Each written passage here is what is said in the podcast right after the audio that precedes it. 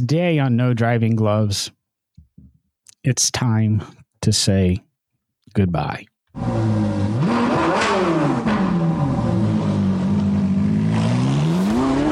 So, want to talk about cars? Ferrari, GTO, Bentley, CRX, and even down to your great granddad's Peerless. Welcome to No Driving the Car Talk Authority, where experience, knowledge, and controversy share the same seat. Enjoy the ride. Now your hosts, John and Derek. Happy generic time of the day to you, Derek.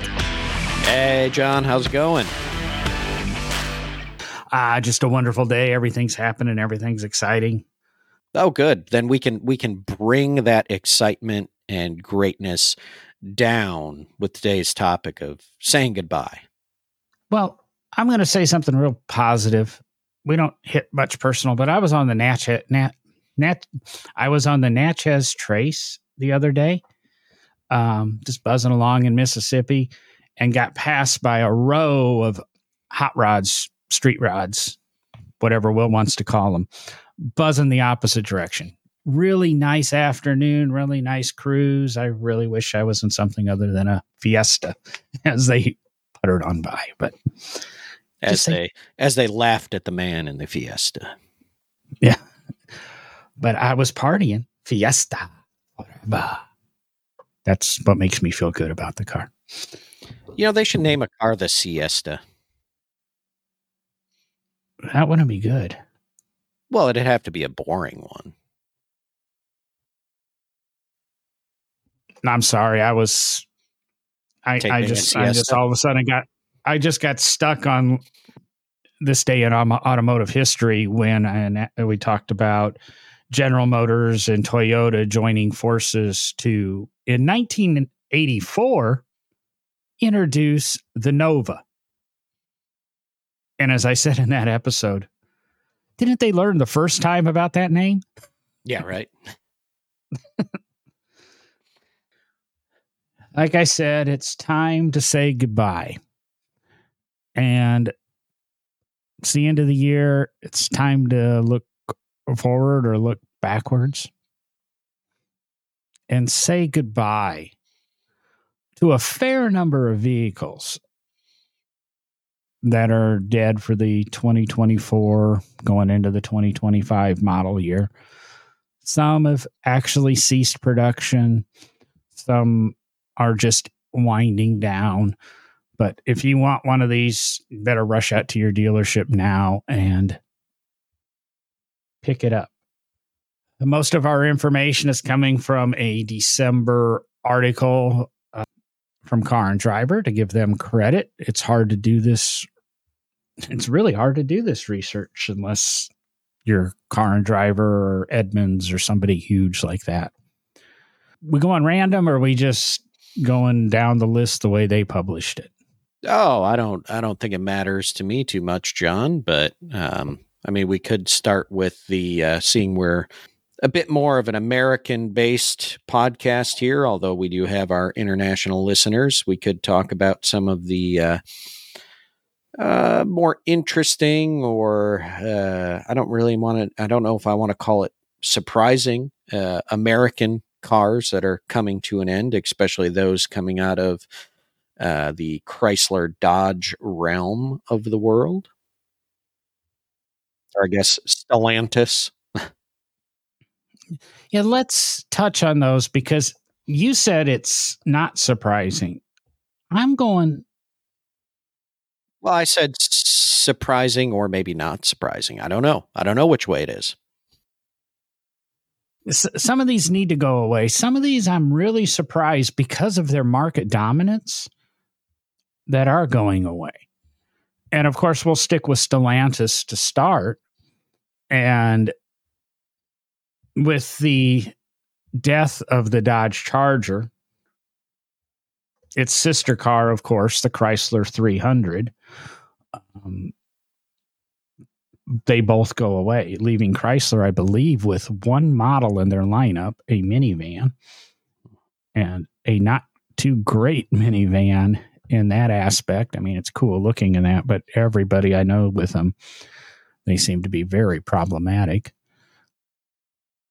Personal research, I'm not saying anything bad about it, but personal research and what people tell me.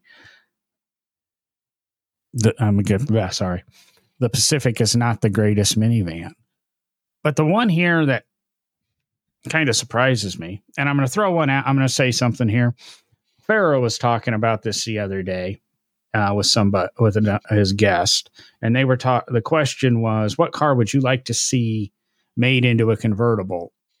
And him and his guest guests both agreed that the Dodge Challenger would be a great convertible, and they could not understand why Dodge never made or offered a convertible Challenger as a production option. Actually, Dodge did in this final model year, and actually, I think the final two model years you could order a Challenger on your option sheet at the, your Dodge dealer and check convertible. It was a $29,000 option. There weren't a lot of takers. There was one of the cars locally, it ended up being like 80 some thousand dollars. And it was only a scat pack convertible. It wasn't even a Hellcat or whatever, but you could get the convertible option through Dodge as a factory option. So it was fully warranted if you wanted to spend a bucket of money. But then again, 30 grand is probably what a good convertible conversion on the car. I just wanted to get that out there, say. Now, if I remember, and, and this may be getting a little too far in the weeds, John, but if I remember right, uh, didn't didn't they send the the the coupe out to an uh, an outside sourced company to make the convertibles? They didn't do those in house. No, they were sent to an outside company to do, but when it goes when it comes to convertibles, a lot of companies in the past have done that. When the first Chrysler convertibles were built, um, which I really found ironic that Chrysler or Dodge was not making convertibles anymore, and they were the company that revived the convertible back in '82 and '83 but they would send those cars out. Uh, the convertible F body uh, GM, the Trans Ams, and the Camaros, those initially were sent out to a third party. The AS or the uh, McLaren Mustangs or the ASC McLaren, that was that basically was all sent out to a third party. No, so it's not unheard of for an OEM to do that. But it the thing is, I always wanted one, and I said the moment they make them a convertible, I would consider ordering one. And well, when they did, and it became a eighty thousand dollar car, and for eighty grand, I want something other than a heavy rear wheel drive muscle car. That's fair. That's fair. It should have just been a production thing, but by the way Dodge did it, it was an actual option and it was covered under warranty. If you have it done aftermarket, gosh, who knows what you're going to get back. yeah. Cutting the roof off of a, a car, getting the top to stow so it's attractive, and making sure the car doesn't flex and the doors will open when you park on uneven streets and stuff.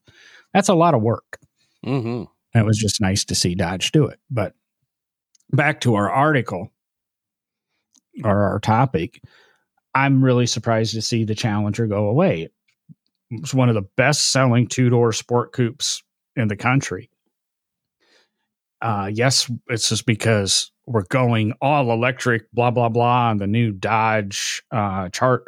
Ironically, the new Dodge Charger is coming out,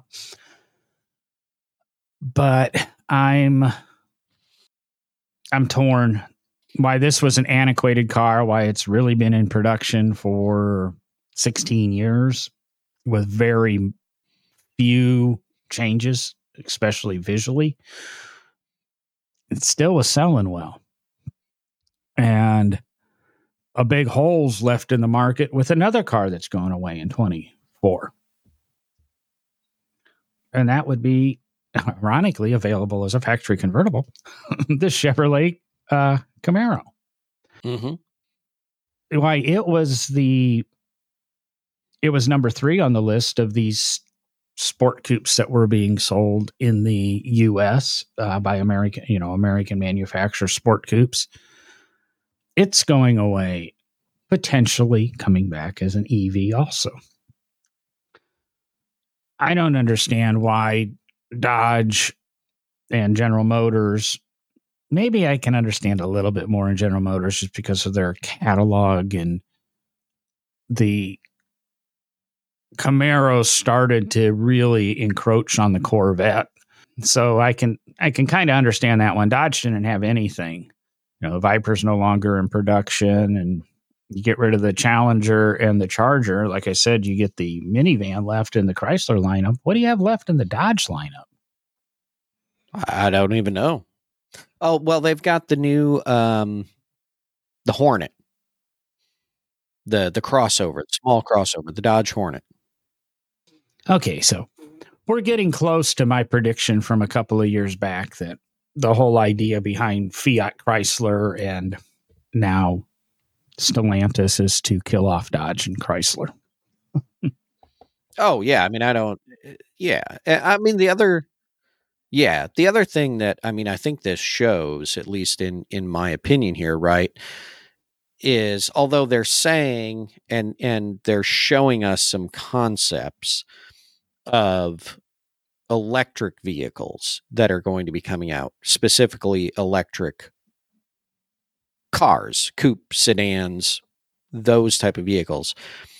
It, it really, as I was reading through this article and looking through it and thinking about it, I think it really shows kind of the American mindset on vehicles right now in this point, which is we've really become a country of large vehicles and and small automobiles uh, you know small crossover SUVs uh, things like that are are slowly going by the wayside. I, think that's what some of this shows. Now it, like I say they're the companies are saying that they're going to bring back electric versions of these vehicles but the more you look at the some of the numbers and and I mean just drive by any any new car dealership and look at the lot it is primarily large SUVs and large pickup trucks. And th- I mean that was kind of the one of the first places my mind went here John was all of these are are cars and and smaller vehicles because the American market just doesn't seem to want these as much as the bigger vehicles. I agree with you, but I also have, I question it because one of the best selling vehicles, period, outside of half ton pickup trucks, Toyota Camry. It's virtually the same size as the Charger. Its competition is the Honda Accord, also one of the top 10 best selling cars in the country. But people use kind of the excuse you just said is, oh, we're moving to SUVs, we're moving to trucks. People don't want these things. Well, why do half a million people a year buy a Camry? Okay, let me let me revise my statement. I mean, the sales are down, no doubt about it. I mean, we'll go December of 23, they sold. I think it also comes down to a, a, a quality issue. And that's where my point is. For a long time, yeah, for a long, you know, the, the, the quality of the import automobiles, Toyota, you know, Honda, those have been better than the American industry. Yet we seem to be able to do trucks and SUVs and large vehicles a, a little better. There's there's still some quality issues as we've seen, you know, Ford, uh, you know, acknowledged in the recent past. So, uh, you know, it's it's an interesting time I think to look at, and and maybe it's as I say, it's interesting times. You know, it, it, are the American automobile manufacturers, i.e., Ford and General Motors, on the right track by saying, you know, we're primarily going to be focusing on trucks and SUVs. And, you know, is it them understanding their market and where they can best produce the vehicles and the quality vehicles and allow the, you know, foreign import market to handle the you know, automobile, the car, the smaller end of this world? Or, you know, I, I think it brings up a lot of questions.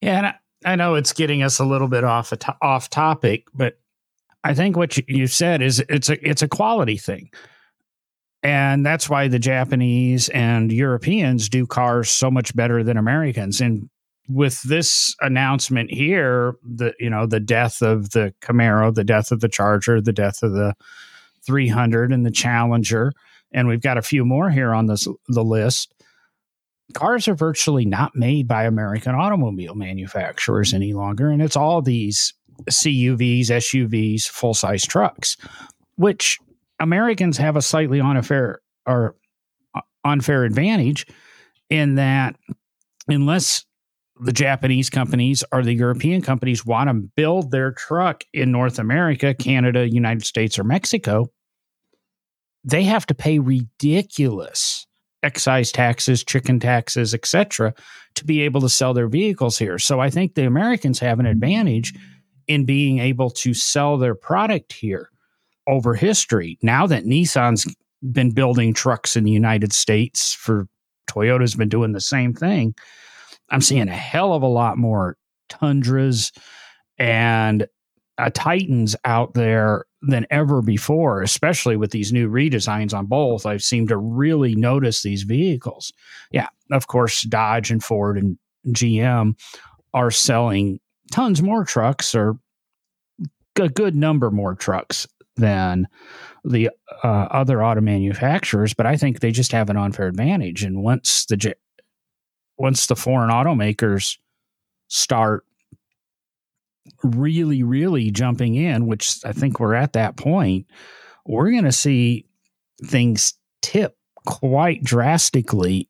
And that quality issue, the advantages that push people to buy, you know, F 150s and Rams, it's going to be a really interesting day. And I don't think it'll be it's definitely not more than 10 years out. And I would almost venture to say it could be five years out where we might start seeing the Toyota Tundra being the best selling half ton truck.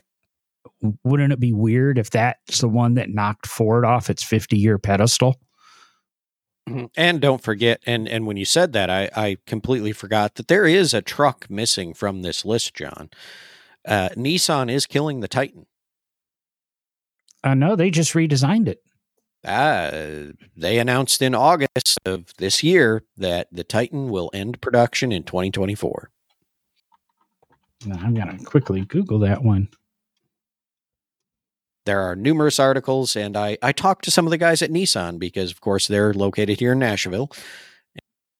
2024 will be the last model year of the Titan. Yeah, actually, yeah, it does say that here. It is, not on the list. They, I'll read you the quote.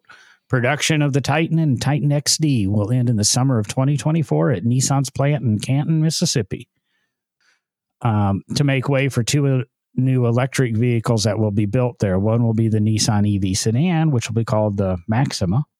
And the Maxima is on our list of cars going out of production as at least an ICE car and the other will be an Infiniti equivalent Nissan Titan pickup. It, yeah, nothing saying anything other than it. It's gone, and it's the Nissan Maxima and that taking it taking it over. Mm-hmm. They sold just ten thousand five hundred and fifty Titans in the U.S. in tw- the first half of twenty twenty three. Yeah, the smaller the Frontier, the smaller one will continue, but the Titan is done. Well, we've added one to the list. Guess I'm going to jump to this one because it just happened to pop up on my screen when I went back to this screen. I didn't even know they made this damn car anymore. I didn't even realize they sold these cars here anymore. The Fiat 500X. Oh yeah. You know, I drive by the my my beloved Fiat of Birmingham dealership, Alfa Romeo of Birmingham, Maserati of Birmingham, and we all know my love. If you don't know, go back to some of the earlier episodes. And they're killing the 500X and replacing it with the updated 500E, which is actually still a cute little car. And I s- still would like a 500E, but but they you know they've really updated that car but i did not realize they were still selling actually anything in this country under the fiat banner they probably have to i guess otherwise they're going to end up owing millions and millions of dollars to dealerships Yeah, it kind of shocked me too. I didn't, yeah, I see these running around every now and then, the 500X, but I guess it never really made me think of, okay, are they still around? Are they still, you know, I just, oh, just, you know, yeah, there's a Fiat 500X. Uh, you pick the next one on the list derek Well, I mean, if we're staying on the Stellantis, which I know we've walked a little bit away from, and sticking in that realm of of, and okay, we're we're, I don't know how to say this, but uh, you know, Chrysler. sticking in the stellantis family well, I'm trying to remember. Is is Jeep part of the family? I'm I'm more connecting it to Chrysler. yes So we've got two Jeeps uh, that are are coming to an end. The the famed long running nameplate of Cherokee and the Jeep Renegade uh, are both going to be uh, bidding us farewell in 2024. Yeah, the Cherokee's going away, but while this car and driver article says after a decade of production, Jeep is once again pulling the plug on Cherokee, and the the they wager the nameplate will return in coming years. I'll bet against car and driver on this. I will bet any amount of money they want on this because this is a nameplate that has been canceled with cancel culture, which is really odd because it's a Cherokee because it's so off road and it's so rugged and it's tough and it's enduring. I think it's a compliment name. Sorry if I'm wrong here and it gets me canceled. But my feeling is because of these negative statements from an Indian tribe, this name will never come back. Again, kind of what I'm uh, what I see in this from from Stellantis and Jeep is you know the Cherokee and Renegade are both some of their smaller vehicles in the lineup, and they're going bye bye. You know, and and yeah, the Renegade. I don't know. I've ne- uh, personally, again, here we go. Personal research. I've never dug deep into it. I think everybody uh, that listens to the podcast know I'm I'm not really a big Mopar guy, at least modern Mopar. Right? I have a 31 Chrysler, but that was pre Mopar. Uh, I have never heard really great things about the Renegade. Again, I haven't done deep research, but I, I don't think I've ever heard anyone consider it a quality vehicle. I'll be honest. My stepmom has a Renegade. She purchased it about a year ago. Purchased it, it was a used vehicle, and immediately had a problem with the fuel pump. And it took over two months to get the fuel pump repaired because of parts availability. And we can blame whatever pandemic's going on or supply chain and labor, whatever. It's still ridiculous. Two months for a current production vehicle not to be able to get a fuel pump and it was just a transfer pump to transfer gas from one tank to the other. So she's had some issues with it, but she loves her her truck. And the gentleman I spoke about an episode or two ago who traded his vehicle and bought the electric Kia and not a car guy, whatever. He drove a Renegade. He had a 14 and drove it until, and he said, you know, he had 200,000 miles on the thing. It was time to get rid of it. It was worn out. He never had a bit of problems with it and it's weird. I hear a lot of bad things about a lot of Stellantis vehicles. The old caravans, for instance, and their transmission issues. My father ran caravans from 84 to the time he sold his business in the early 2000s. One out of probably 30 that he had bought had a transmission issue.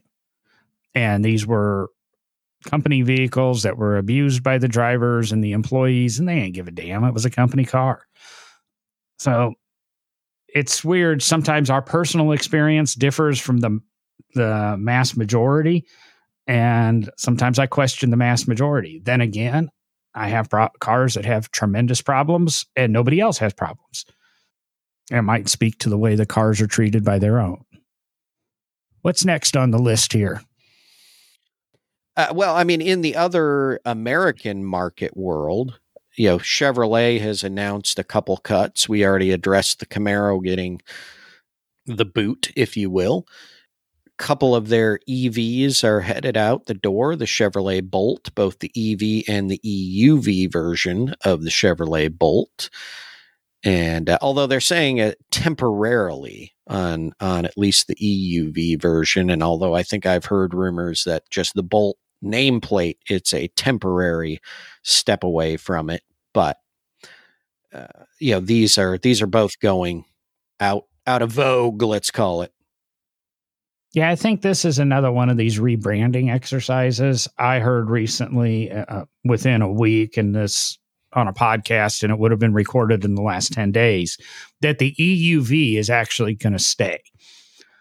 I can see it being rebranded because the Bolt name with the vehicle fires and that early in the introduction has tainted this name. So I can see a slight refresh coming. You know, let's pause production, sell off everything in the lineup, and then we'll do a slight refresh and we'll call it something else. But the the car version's gone. The EUV I expect to stick around. I mean, there's a lot of development costs in these things, and they have to recoup the money. And three and four years of production's not going to do it. Yeah, I'm going to keep it American, and we'll, because that's it for General Motors, is it not? Uh, uh, on this list, that's all I see for uh, General Motors. Yeah. Uh, I was going to go ahead and jump over to Ford, and I'm not seeing a couple of the Fords on this list that I know are going away. Yeah, I was going to say I was surprised um, that the Fords didn't make this list. Yeah, there's um, the Ford Edge is going away, and the Escape's going away, and they say the Escape's going to be replaced by an electric vehicle. But these vehicles did become kind of redundant in Ford's lineup, especially the Escape, because the Bronco Sport, I think, replaced, slotted in right between these two. It covered, it grabbed the people that wanted a slightly big, bigger vehicle, being the Edge, and it grabbed the people that wanted something a little bit smaller, being the Escape. So you've got your ICE engine vehicle to cover these two mm-hmm. outgoing products. I had an 14 Edge before this redesign. I never liked this redesign. I thought it was bad. I looked at purchasing an Escape at one point in time, and it just never, I don't know, it, neither of those vehicles did it. And this last refresh of the Escape made it a hideously ugly vehicle. I don't have a problem with these going away. I just hesitate and again, we can look at Chrysler, we can look or Stellantis, we can look at General Motors, we can look at Ford. I think these companies are going a little bit too hard in the EV stuff. And even though these decisions are made months and months ago that these cars are going to die, we all have seen the stuff out of Ford now where they're, you know, six months ago, we're going to increase lightning production and triple and quadruple capacity. And now we're cutting the initial capacity in half mm-hmm. because Americans are not buying these electric vehicles. We're not being forced into them. And all of a sudden, like we talked a couple of episodes ago, alternative ideas are beginning to gain some momentum. Exactly. Yeah, that's. I think that's interesting. You know, it's an interesting point, John, and it was one I was going to talk about at some point. But and and the Ford talk is is a perfect time for it is yeah we see all this stuff coming to an end but and, and as you say these decisions are made at a corporate level months even possibly a year or more ago that this this would be coming down the pipeline. But it will be interesting to see what happens with the kickback that we are seeing on electric vehicles, especially with Ford Motor Company and the news that's coming out currently here in late 2023 on electric vehicles. So, yeah, we we may look back at this podcast episode in a year and come back and say, "Oh wow, look at that. They were going to kill these things and now they're going strong." Well, the last one from the Ford lineup, and it still surprises me, especially with everybody abandoning the market, is the Transit Connect. And I've repeatedly discussed the Transit Connect. I loved my Transit Connect. It again is no more. But this uh, Chevrolet City Express is gone. The Nissan NV200's gone. The Ram ProMaster City's gone.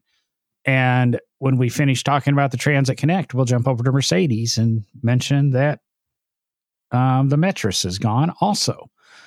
And so I think it's I think Ford is the one with their commercial vehicle division, and they look at the commercial vehicle division as almost an entirely separate company. Farley says they have the car company that sells cars and trucks to us. They have their commercial division, they have their software division, and they have their electric division. And they, there's four companies within Ford that they run. And I like the way they've compartmentalized it like that. This vehicle is so diverse, gets great gas mileage, is not at all similar to the Maverick, which is what they say. Well, you can get a Maverick and do about the same thing. Absolutely not. Pickup trucks and vans are completely different in their uh, utilitarian factor. So I'm surprised this is going away. Ford's using the excuse that it's a global thing and environmentally conscious because you know they import these vans and they import them as um, with seats in them and ship the seats back and all this other stuff. I mean, it's a little bit of a logistic nightmare, but we need to start producing them here, make them a touch cheaper, and keep them coming. And I think the biggest thing that happened because shipping, international shipping went so high, the Transit Connect that I paid twenty to twenty three thousand dollars for in 2019 is now a forty thousand dollar vehicle, thirty five to forty thousand dollar vehicle, and now you're knocking on the door of the full size van, and then you've got to weigh: do we get a full size van or do we look elsewhere? It became too expensive for the market segment it's in. It needs to come back. It needs to be thirty, thirty-two thousand dollars in base XL form, and they'd have a winner and they already have it. But that's just my opinion. Uh, this is me talking to you, uh, Farley. You're you're you're making a mistake since this whole market segment has been abandoned by everybody, and it's a segment that has always been there since the introduction of the minivan in '84. And keep in mind, minivans today are the same size as full size vans were in '84 if not bigger. Yeah, yeah. Same thing with as we've talked about in the past on the show. Trucks, you know, the small series trucks today are the size of full size trucks of the 80s and 90s. So, yeah, but John, this the the Transit Connect and the Metris from Mercedes going away, along with all the other ones, is is disappointing to me. I'm not going to call it a shock, but it, it's disappointing because you know, I know a lot of people that like the Transit Connect as a minivan and just as a, a, like you had yours to drive around and, and do stuff with but the small business commercial world in this in america and and everything that is going on eh, today i mean especially post pandemic the the post covid pandemic and so many people starting small businesses realizing they can work from home or you know have their own small shop somewhere in a little town and kind of get back to this small business not you know not big business world that we have so become I mean, I see these things running around regularly as delivery vehicles for florists, for you know dry cleaning, for I mean, even uh, you know uh, um, I, am blanking on the name of what I'm looking for. Uh, know, doggy daycare type situations and places, you know, that are, are, you know, veterinarian clinics, things like that. This is a, to me, at least from what I see, I, I haven't done the market research, right? But this feels like it's such a big market that everyone is stepping out of, like you said, John. And it, it really is, it's disappointing to me because, you know, where are these small businesses going to go for these type of vehicles? And obviously you can buy used, right? But but where are the new ones going to come from? Well, look at what the prices are in the used market because it's so hard to get the new ones. It is one of the, and I talk about this almost every year when we do this episode.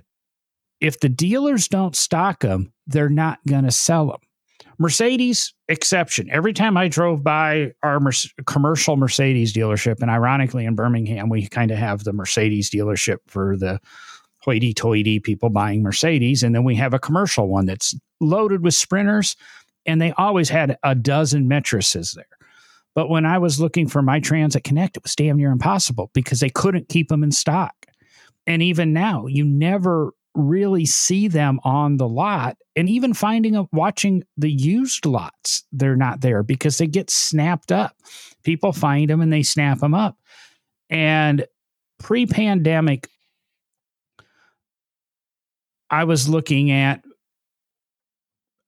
i guess when i sold my stuff i sold my other transit and i sold my sho I was thinking maybe I'll go ahead and get another Transit Connect. And at the time, I could pick one up for fifteen thousand bucks, used, you know, a couple years older. That same 2014, 2015, now three years later, with another 80,000 miles, is still a $22,000 vehicle. They've never come back down because the avail- availability isn't there.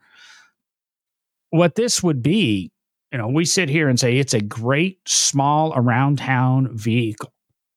This be a great idea for an electric, you know, van. Um, I insulted Farah in the beginning of this on the same episode that I'm insulting him about on the Challenger convertible. He also discussed he's got you know he's got his little micro van thing, and the, his guest had just bought one of these little micro pickup trucks and they love them because they're so easy to run around. Pharaoh with his business, you know, they can run around in these little things, and it's not this big. You're not driving this big gargantuan thing through LA traffic. You've got something that's easy to park, easy to duck in. I can't fix this problem, but I think it's a problem, and I think some manufacturers are leaving it right there on the table. I mean, Rivian, if you're listening, you're building these massive electric vans for Amazon, let's go ahead and look at building a smaller one for the small business because then we're going to get our incentives and stuff. Uh, you know, go ahead, buy yourself a Transit Connect and do the Rivian styling touches to it and make the floor all batteries. We're good to go. You know, you don't need to worry about quad motor, tri motor, 800 horsepower. You make it front wheel drive, 200 horsepower, 200 miles of range, that'll work most small businesses for a day. Yeah, exactly. Let's slide over to the death of the Metris. Same thing. Everything we just said about Ford, Mercedes, you know, your van was always too expensive. well, granted, it was the only one I could put a four by eight foot sheet of plywood in the back, which I don't understand because I could always do that with a caravan after about 92 why nobody else could do that, I don't know. But Mercedes, same thing. And then, of course, Mercedes is chopping a whole bunch of cars, but that's them consolidating lineups. The Mercedes list here surprised me. This is a lot of Mercedes cars. Uh, seeing the seeing the uh, the chopping block, uh, in my opinion, I guess. But it, I mean, there are the CLS class has been replaced by these funky SUV sport things that they have that have the slope back that really aren't yeah. SUVs; they're just lifted. So that makes sense. The C class coupe and convertible are go- is going away, as is the E class coupe and convertible. But they're introducing what's called the CLE coupe and convertible, which is basically going to slot right between these. The E's a little bit bigger, the C's a little bit smaller. Mhm. They're going to slot a car in between to try to grab both markets and only produce two cars instead of four. That it looks like a lot of cars, but they're really not going away. They're just changing.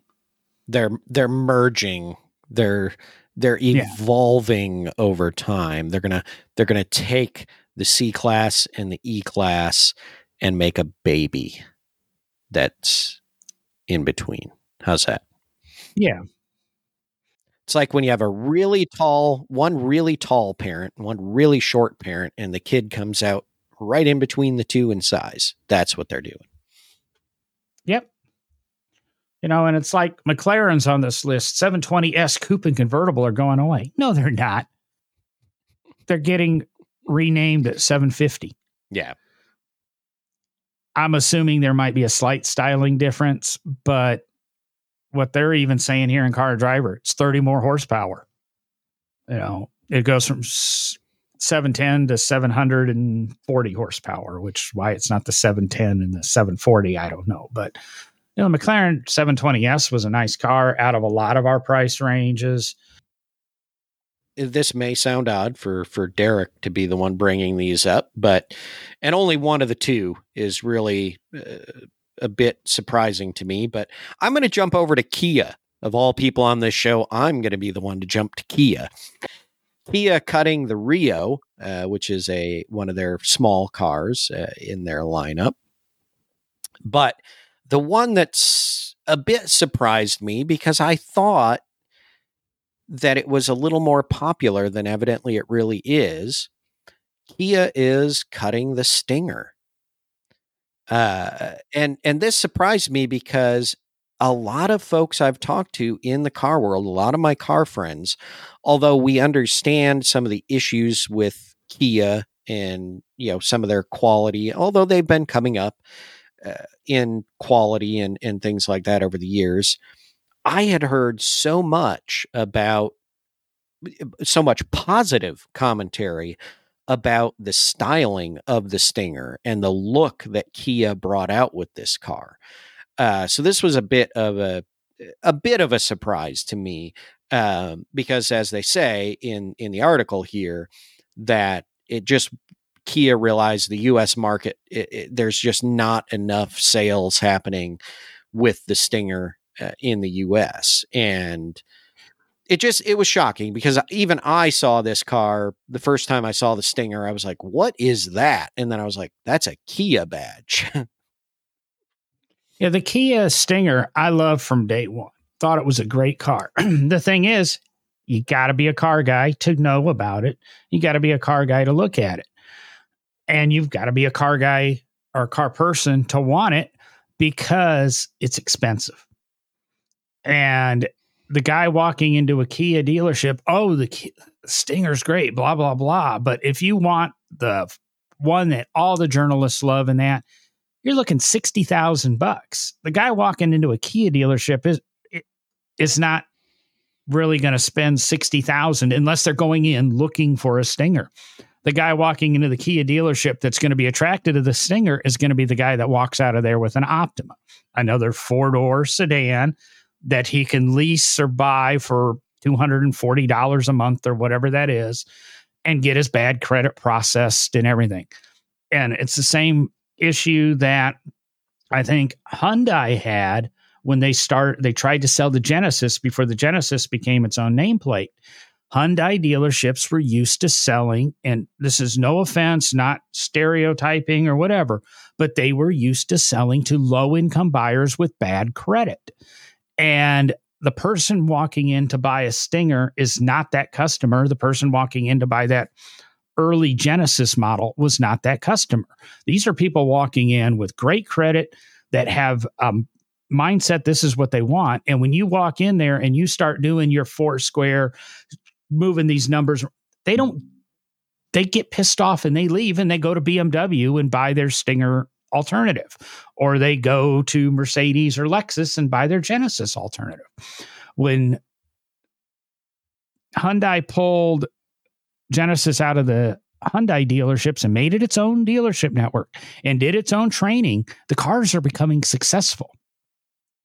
The same thing is this what the Stinger fell into? First, you've got the you know, it's too expensive for the average Kia customer walking into the dealership unless they put a bunch of money behind advertising.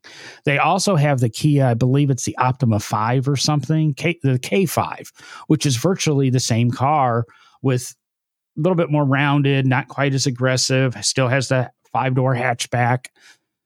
And it's a cheaper, but the Stinger with all of its performance stuff and that, great car. Um, because this is me and we all know how my conversations go.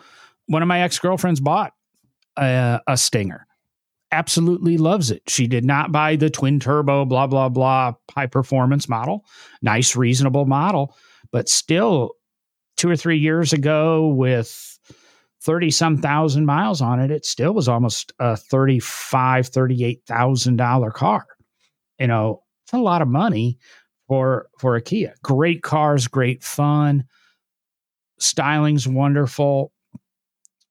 You don't see a lot of them. They don't get talked about a lot. The dealerships don't stock many of them. I could probably count on all my phalanges in that uh, the number of stingers I've actually seen on the road in my life. It's there's not a lot of them out there. But if we go back to this list and you review this list, was canceled in 2021 and then stuck around for 2022 and then was canceled again and stuck around for 2023 and then was canceled again and stuck around for 2024. I do believe this is the end of the Stinger because they're going to try to come up with some sort of Tesla Model 3, you know, dual motor comp- electric competitor and call it the Stinger, which Stinger and electricity kind of go together. I mean, it might work. Great car its failure is not due to the car. It's not due to Kia. It's due to the dealership. Mm. I, I would agree with that, John. All right, where were you going to go before I jumped Kia? Let's go ahead, and I think we're gonna. We really only have a couple to wa- wrap this up. We'll save that one to the end. Audi, I guess they're getting out of the two seat sports car market. TTs are gone great. I love the original TT. They softened it too much in the first redesign. I and just made it a regular car. And the wait, which which original the the original Audi TT? No, the original Audi TT with the um basically the baseball glove interior and mm-hmm. you know they had to go back and add a wing for the recall back in 98 99 that was a great little car in my opinion fun little car uh, convertible version. I love convertibles. You know, it was it was a Boxster competitor. So I don't know if they got rid of it because they weren't selling a lot of them and it took away from Porsche sales because again they're both the same parent company, or you know they just really weren't there. But the the TT goes away. This fourth generation, it just softened and softened too much. And again, no advertising. They weren't pushed a lot in the press dealerships didn't didn't stock them. This might be a car that actually needed to be stocked to be sold. Again, you're spending this much money, you want to be able to drive one. Yeah, it's it's disappointing to see these nameplates go away because the TT and the TTS have such great history uh, in the automotive, you know, in automotive history landscape.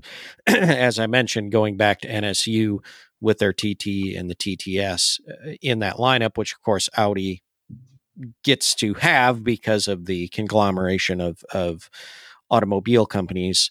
But yeah, this this nameplate, if you don't know the history of the nameplate of the the TT and the TTS all the way back to NSU, I highly recommend doing doing a little reading about it because uh, you know, going back to the Isle of Man tourist trophy, these were the NSUs for were fantastic little cars back in the day, and uh, it's it's just kind of it, it, it's kind of sad to see the the two go away. But that's that's my take on it.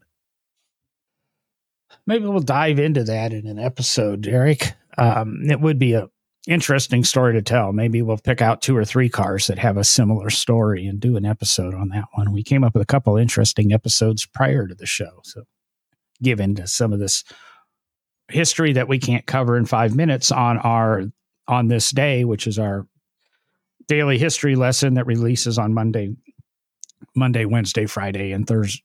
Monday, Wednesday, Thursday, and Friday. There you go. Put the days in order for you there. And then, of course, Audi is killing the R8, the absolutely best Lamborghini Gallardo that was made. And then when it was redesigned in the 17 model year, about the same time, I believe the the Huracan came to market. You know, the TT was great, but I think they stepped up the Huracan and made it a much better vehicle. And that might have been what killed the TT is do you want a Lamborghini Huracan for a hundred grand more? Or do you want an Audi TT that looks very similar to the Audi TT they had already been making and lost that reliability advantage over Lamborghini? You know, when we're talking cars in this price bracket, normally we're not shopping payments. So even though it's a hundred grand and that's a you know half a house to most of us, it's a good chunk. It's not a big chunk of change to the Audi TT Lamborghini Gallardo buyer, or or excuse me, it's not a big chunk of change to the Audi TT Lamborghini Huracan buyer that you know isn't shopping payments. If you know you're buying these cars, you're paying cash, or you really have no business to be buying these. But so we can say goodbye to it. I think the R8 was a fabulous car. Very, I think it was the very, it was the luxury Lamborghini or the um, very comfortable, very daily usable. But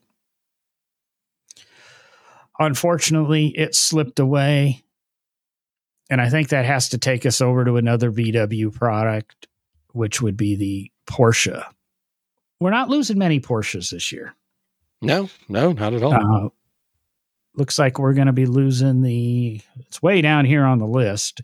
You know, first I guess I'll hit as I slide down the list. Nissan Maxima is going away.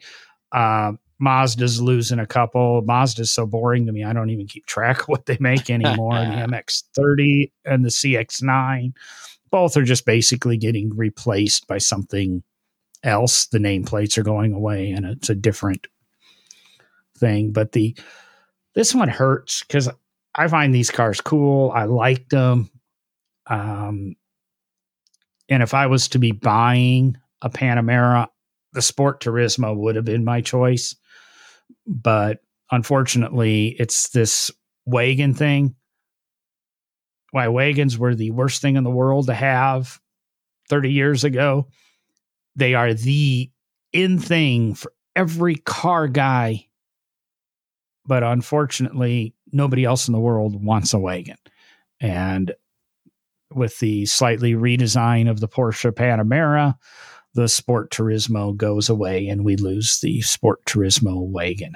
I mean, Ferrari can sell the Lusso, which is a shooting brake, basically a wagon. Why can't Porsche sell this thing? Why can't they move them? And it's it's not a stock issue. I don't think it's a dealership issue. I believe this is a customer want need thing because I drove by my Porsche dealership yesterday and all that's on the lot are Cayennes and uh, not Panameras, Taycans. Everything else is sold out. You've got to order it and wait a year to get it. So it's e- even the same thing with the Panamera. So I don't know what your feelings are on the Panamera, Derek. Uh, you know, I'm not a big Porsche guy. Uh, so I don't stay up on Porsche and what they're up to. Uh, but you know, uh, the Panamera, the whole lineup of of Panameras we, even when they were introduced, was obviously a bit surprising. Uh, you know, Porsche bringing out a four door, uh, you know, everything that they were they were doing with the Panamera plan, and uh, I guess I'm more confused by what we consider a, a station wagon anymore. Uh, I, I don't know that in in my mind, I don't know that the Sport Turismo here uh, falls into station wagon class for me, but you know, hey, to each their own. Uh, but uh, again, this is a car, the Panamera, that's never really caught my my attention or my eye. I see them on the road frequently, not the Sport Turismos, but just the the Panamera sedans. And uh, I just don't I, I don't find the styling attractive on them. Uh, so I guess I don't really have a big opinion on this one, John. Yeah. You're right in what the definition of a station wagon is anymore. Technically, this would be a sh- four door shooting brake. Yeah. Technically, a shooting brake is a two door car. And I think, but I think the reason it's referred to as a station wagon is because, again, the car people are the ones that like this car and they know the difference between a shooting brake and a station wagon. Yeah. And since there's four doors, it's a station wagon. It's just because, you know, it's a little bit more upright. It's not the slope off hatchback. You know, you can put a slightly taller box. Yeah, there is a small window behind the C C pillar.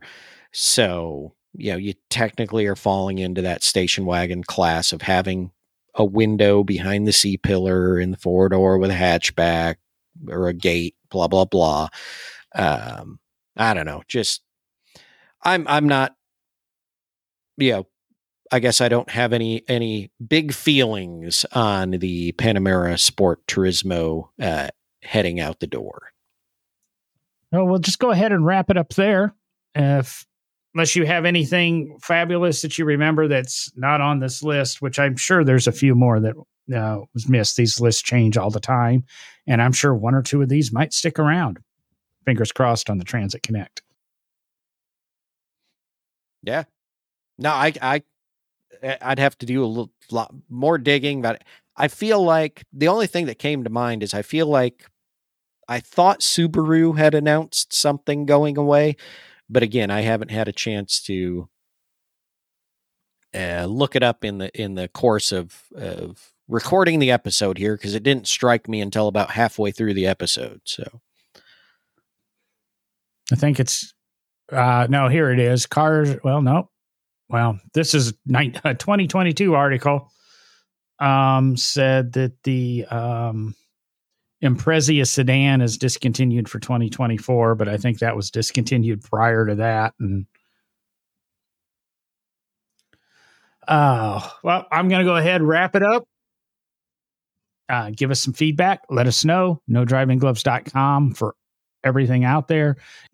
If you are enjoying our episodes, please share them with a friend. A lot of your podcast players will have something up in the upper right hand corner. If not, just say, hey, check out this podcast, www.nodrivinggloves.com. They'll find something there they like. I promise. Best thing you can do for us. Uh, Derek, anything else? I don't think so. Enjoy the holidays, and uh, hopefully you get a car under the tree this year because that'd be awesome. That will be wonderful. Dress warm for your polar bear drives. And when you're doing that, at least you're off your ass, burning some gas. John is out. This show was a part of the No Driving Gloves Network, produced and edited by John Viviani of Magic City Podcast, with voice work by Gary Conger. So until the next exit.